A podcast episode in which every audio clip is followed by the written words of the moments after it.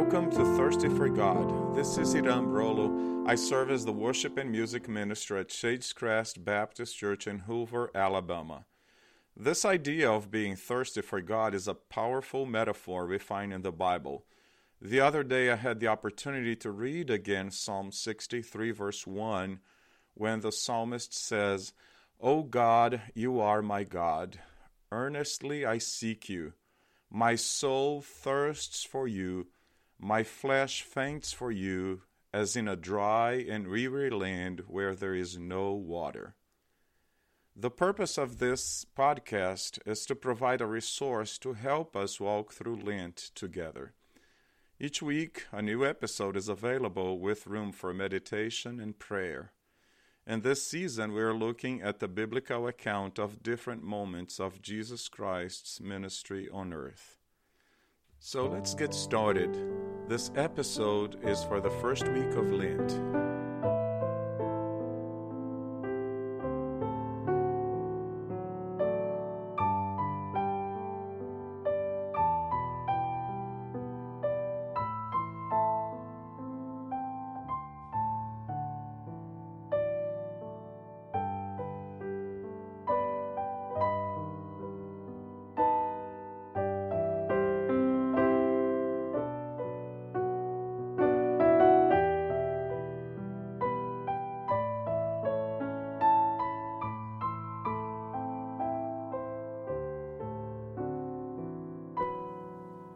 Our church pianist Brenda Odom plays an arrangement of Amazing Grace by Darcy Stanley.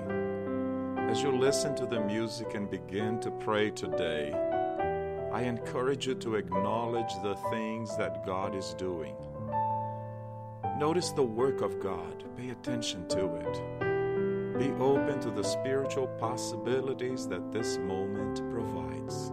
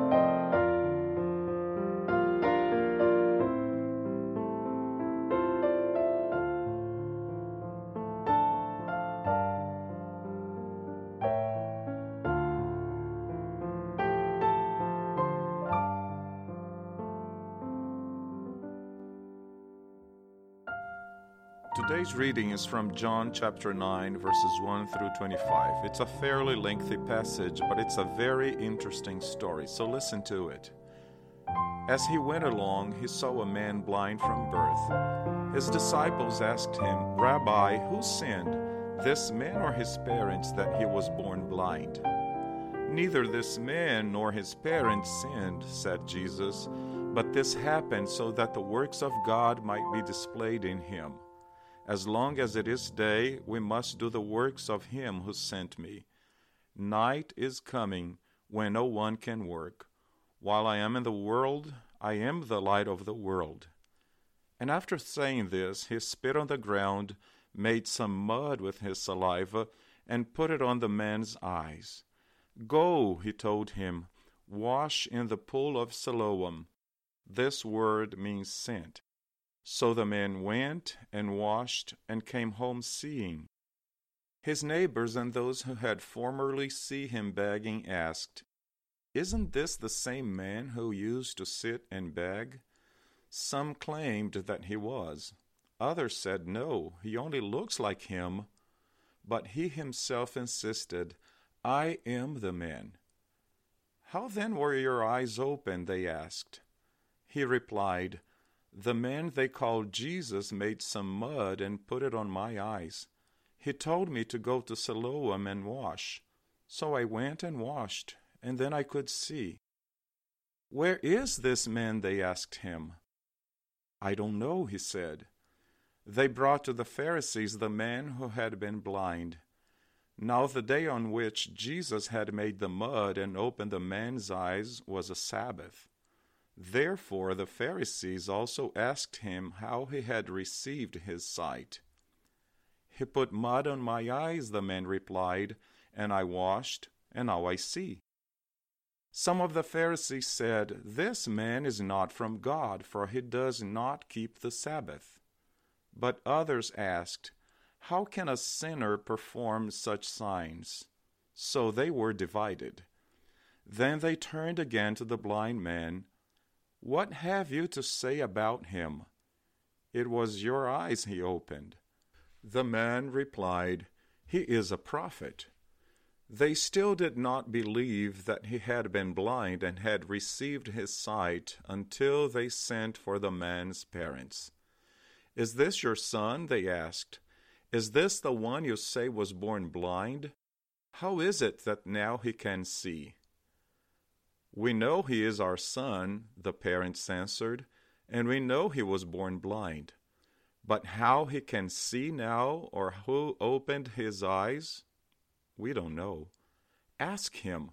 He is of age, and he will speak for himself. His parents said this because they were afraid of the Jewish leaders who already had decided that anyone who acknowledged that Jesus was the Messiah would be put out of the synagogue. This is why his parents said, He is of age, ask him. A second time they summoned the man who had been blind. Give glory to God by telling the truth, they said. We know this man is a sinner. He replied, whether he is a sinner or not, I don't know. One thing I do know I was blind, but now I see. Everyone in this story is blind. The man is physically blind, yet at the same time, he is the only one who sees. He is able to see Christ with the eyes of blind faith and his testimony wasn't complicated, it revealed a simple faith. The disciples revealed their blindness by asking the wrong question Who sinned, the man or his parents? Instead of seeing what God was doing, they let their theological debate make them miss the point.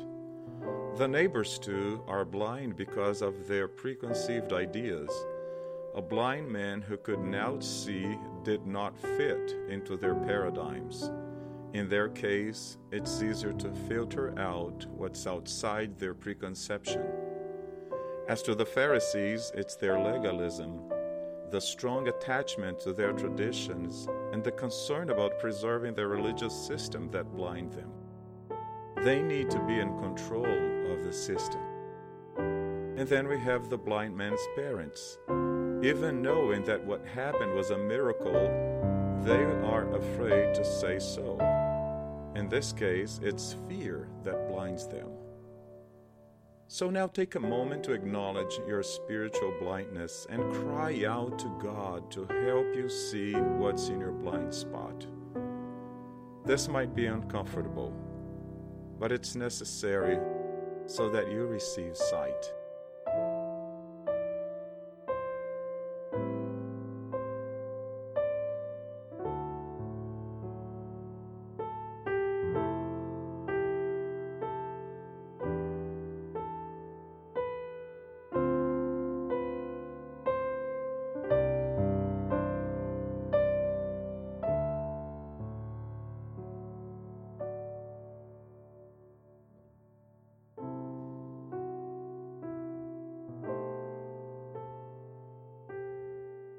As you hear parts of this story from Luke's Gospel read again, try to imagine yourself in that historical setting. That's a good exercise.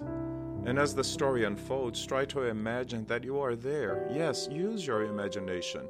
Picture yourself witnessing all that's going on. And then ask yourself, who am I in this context? So here is an abbreviated version of the story. The disciples asked him, Rabbi, who sinned, this man or his parents, that he was born blind? Then his neighbors asked, Isn't this the same man who used to sit and beg? How then were your eyes open? They asked. Where is this man? They asked him. Some of the Pharisees said, This man is not from God, for he does not keep the Sabbath. But others asked, how can a sinner perform such signs? They still did not believe that he had been blind and had received his sight until they sent for the man's parents. Is this your son? They asked. Is this the one you say was born blind? How is it that now he can see? We know he is our son, the parents answered, and we know he was born blind. But how he can see and who opened his eyes? That we don't know. Ask him, he is of age, and he will speak for himself. His parents said this because they were afraid of the Jewish leaders who had already decided that anyone who acknowledged that Jesus was the Messiah would be put out of the synagogue. This is why the parents said he is of age, ask him. So a second time they summoned the men who had been blind. Give glory to God by telling the truth, they said. We know this man is a sinner. And he replied, Whether he is a sinner or not, I don't know. One thing I do know I was blind, but now I see. So, who are you? Someone entangled in your wrong questions, unable to see what God is doing? Or are you someone able to see only the things that fit your preconceived ideas? Perhaps you are a person mostly concerned about maintaining the status quo. Or are you so dominated by the fear of being dismissed that it's easier to remain silent about what God is doing? But perhaps you are deeply aware of your blindness and trust in God with a simple but genuine faith. Ask Jesus to open your eyes. Ask Him to bring healing to your life.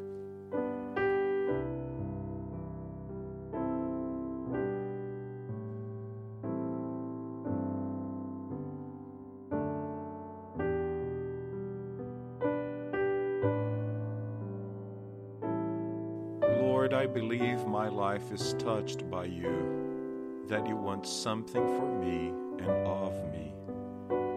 Give me ears to hear you, eyes to see the tracing of your finger, and a heart quickened by the motions of your Spirit. Amen.